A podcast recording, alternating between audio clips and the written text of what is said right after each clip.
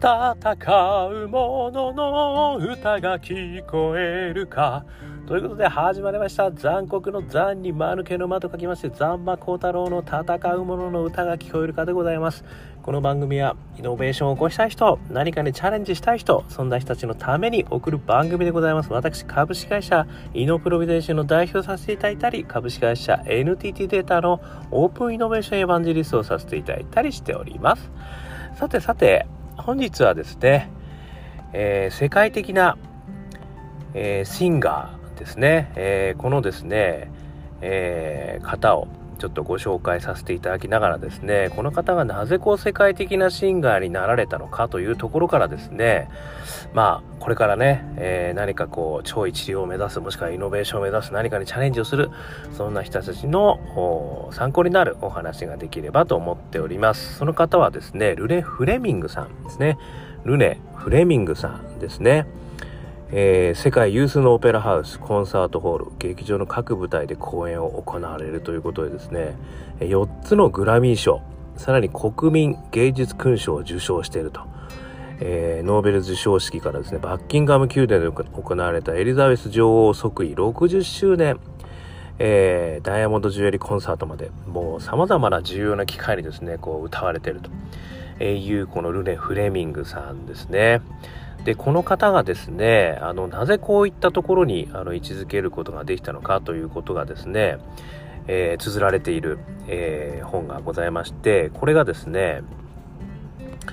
えー、世界を変えた31人の人生の講義ね、え電子版発行が2020年5月12日え著者がデビッド・ M・ ルーベンシュタインさん、役者が高橋光一さん。こちらの本にですね、あの、このルネさんのインタビューが載ってるんですね。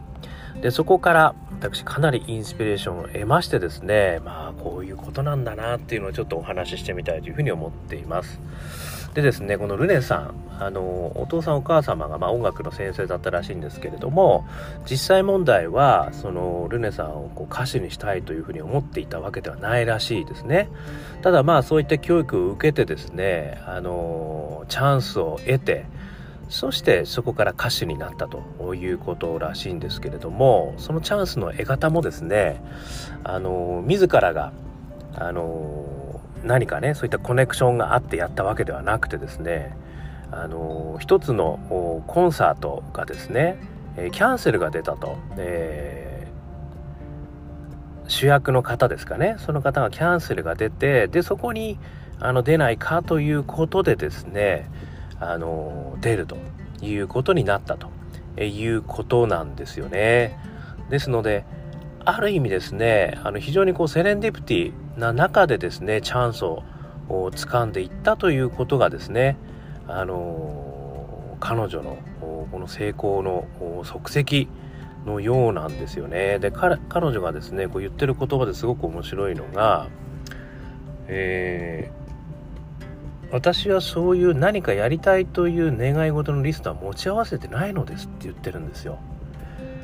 でいつも未来に向けて心を開き自由な気持ちでいるだけですと。何かに打ち込み一生懸命に働き自分のしていることを愛し情熱的でありさえすれば物事は間違いなく自然に向こうからやってくると信じてますと。こういうことを言われてるんですよね。これが一つあのセレンディプティをつかむこのオープンな心持ちっていうんですかねですからそのある意味こういうことをやりたいんだとか強烈な思いをもとにそこに向かっていくというよりは今自分がこう情熱が傾けられることに一生懸命やってれば、まあ、まさにこう今をこう大事にしていることからチャンスは向こうからやってくるってことを言ってんですよね。これまさに非常に面白いことですよね。何かこうこういったことになりたいとかね。あのこういうのを目指して頑張りますっていう形でねこう私なんかはやっぱりやるわけですけれども。でもやっぱ日々の中の、まあ、自分がやるべきことっていうんですかね。それを愛すること。そして情熱的に一生懸命やると、えー、打ち込むってことですよね。でこれは前に私お話ししたですねあのゾーンの話ですね。あのゾーンに入るためにはあのやり方がね2つの方向性があってあのスキルと挑戦。これをですねあの両方高めなきゃいけないんですよね。でこの両方高めていくことで初めてあの自分が熱中できるところに行けるんですね。でそれの生き方っていうのはあの両方あると。なので挑戦から始める人はあのまずは辛いね。あの挑戦しても挑戦してもうまくいかないっていうところから始まるんですけどそれを乗り越えるとあの熱中できるところに入ってゾーン、まあ、もしくはフローですね。ここに入っていけるという話前にもねさせていただきましたね。またもう一つはねあのスキル側からねあの行くという場合もあると。でこのスキル側の方から行く場合はあまり挑戦軸がこうないと結構退屈になってくるんですよね。なのでその退屈なのもっとこう新しいことやりたいやりたいってやっていくとそれが挑戦軸が高まることによってフローな状態ゾーンな状態に入っていくということがあるわけですね。だからある意味ですねこのフレミングさんのこのお話っていうのはおそらくもうフロー状態に入っているゾーンの状態に入っているそれをやっぱり一生懸命やり続ければですねあのおのずといろんなチャンスは向かってくるよってことをねあの言ってるのかなっていう気がしたんですよね。なのでやっぱりそのゾーンフローの状態に入ってることが結構前提になってるかなっていう気もしましたと。なのである意味ね自分がやっぱり熱中できることに到達しそしてそれをやり続けるでそれこそがですねさまざまなあのチャンスにつながりそしていつの間にか、ね、このルネさんみたいにオペラもやりクラシックも歌い、ね、ブロードウェイも歌うみたいにいろんなことをこうやるということになるのかなっていうのが一つ目ですね。でもう一つはですねあのもう一つこういうこと言われてるんですよ。私は今のままでいたくないと。新しいことに挑戦したい。そこで私は周りのアドバイスを無視したというわけですって言ってるんですよ。これちょっとこの前段のところにですね、やっぱりあんまりいろんなことやりすぎちゃいけないと。もっと専門的にこういうことを突き詰めた方がいいみたいなことをいろんな人から批判されたらしいんですよ。これよくありそうですよね。あの、ね、オペラをやってんだったらオペラに集中しなさいとかね、クラシックやってんだったらクラシックに集中しないと全然違うよとかね。ブロードウェイなんてとんでもないみたいなね。なんかそういうことをこういろいろ言ってくる人っていますよね。確実に。特にその道の専門家の方々はねあの意外とそういうことをね言いがちなのかなってまあこれイメージですけどね。あのそんなことはねどうも結構言われたらしいんですよ。でもルネこのルネさんの素晴らしいとこは今のままでいたくないってことなんですよね。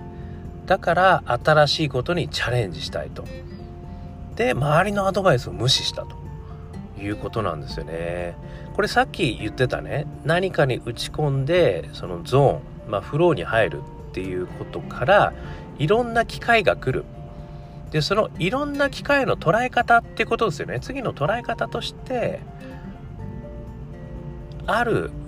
自分の専門領域とか、あの、そういうことにあんまりこだわらずに、いろんなことを来たものをやってみるっていう姿勢ですよね。それによって多分幅が広がるってことがね、私本当あるんじゃないかなっていうふうに思うんですよね。で、これもね、前私何回かお話ししてますけど、あの、私もこう独立してからですね、できるだけこう来た案件は断らないというスタンスをね、まあ、できるだけ、あまりにもちょっと、これ、さすがにこれはなっていうのはちょっと、あの、もしくは怪しいなこれっていうのもちょっとやってないんですけどある意味ですね、いろんなことをやろうと思ってるんですよね。なので、あの、できるだけこういうことできますかって言われた時に、はい、わかりました、できますって言っちゃう口になってるんですよ。はい、できますってね。で、言っちゃった手前、あの、やらなきゃいけなくなっちゃうんで、あの、そこからどうしようどうしようってこう考えるわけですけど、それがまたね、あの、やり終えた時に、あ、やっぱりやってよかったなと。いやこういう能力ついたなっていうことがね、あの、非常にこう思うことが多かったんですよ。私、オープンイノベーション始めた当時もですね、実はそのビジネスコンテストの審査員とか、なんかね、パネルディスカッションのその、ファシリテーターとかやってくださいとかっていろいろ来たんですけど、やったことなかったんですよ。最初はみんなそういうもんじゃないですか。だからほんとできっかなと思ったんですよね。審査員なんて俺やったことねえしなと。ファシリテーターもやったことねえしなと。いうふうに思ってたんですけど、はい、わかりました。やってみ、やりますって、あの、できますって言って、やり始めて、まあ確かにね、出来が良くなかったかもしれません。でもね、やってみたからこそ見えた景色があったんですよね。なので、あのこのフレミングさんが言われてることは私すごくよくわかるなっていうふうに思っていて、まあ、この自分の限界をね、こう決めない。まあ、この中でもね、フレミングさん同じこと言ってますね。自分の限界を決めないことですと。だから、あの今までの自分でいたくない。まあ、新しいことに挑戦したい。ね。で、周りの人から言われる、いろいろ言われるけど気にしない。ね。この2つはねやっぱりすごく大事なんじゃないかなってことをねちょっと学ばさせていただきました。ねこのフレミングさんみたいにこう超一流になる方がですね何かこう目標管理をしてね毎日こんなことをやってこれに向かって一歩一歩進んでやってここには来ました。って話じゃないってことがね私はやっぱりすごく大きな学びだなって思うんですよね。そうではなくまずは自分のフロー状態。もしくはこうゾーンの状態ですね。ここに突っ込むってことですよね。でそれに突っ込むためにはその行くためのスキルと挑戦。この2つの軸をとにかく高めることを目指すと。そうするとゾーンフローに突っ込むわけですよね。でそこから今度はいろんな案件が降ってきた時に限界を決めないってことですよね。新しいことに挑戦するってことですよね。で、まあ、アドバイスを無視するかどうかはね、お任せします。ね。いいアドバイスもあるかもしれません。で、アドバイスもね、いろいろこう聞いた上で判断した方がいいかなというふうに私も思うんですが、いずれにしてもいろんな案件が来た時に、とにかくいろんな案件掴み取ってみると。これがね、この2つかな、今日の学びは。これがね、あの、あるとないとでは全然違うというふうに思うんですよね。だから、まあ、目標管理をして一生懸命やるということもすごくね素敵なことだと、まあ、もしくはあらかじめやることが決まっててそれをやらなければいけないという意味ではね目標管理をして機能別に区切って WBS を作ってそしてそこに向かって着実とやっていく。これは一つあるでしょうと。ただその新しいことねもしくはこう自分自身の成長ということをやっていきたい。もしくは企業がね新しい分野に挑戦していきたいというふうに思うんであれば一つはですねあのゾーンですねフロー。いかにこの状態にまず入れることをやれるかですよね。熱中できることをやるかですよね。でそうに入れたら今度はそこに降ってくる次にねいろんな案件降ってくるってことですよそうすると。やっぱりそういう人をねこう見逃さないんですよ多分周りの人はね。2つ目はそれが降ってくる。そして3つ目はそこで来るものを挑戦していくってことですよね。なのでフローねそして、えー、降ってくるもの。セレンディピティですかね。そして挑戦。まあこの3つのステップがですね実は新しいこと。もしくは今までできないことに切り開いていく。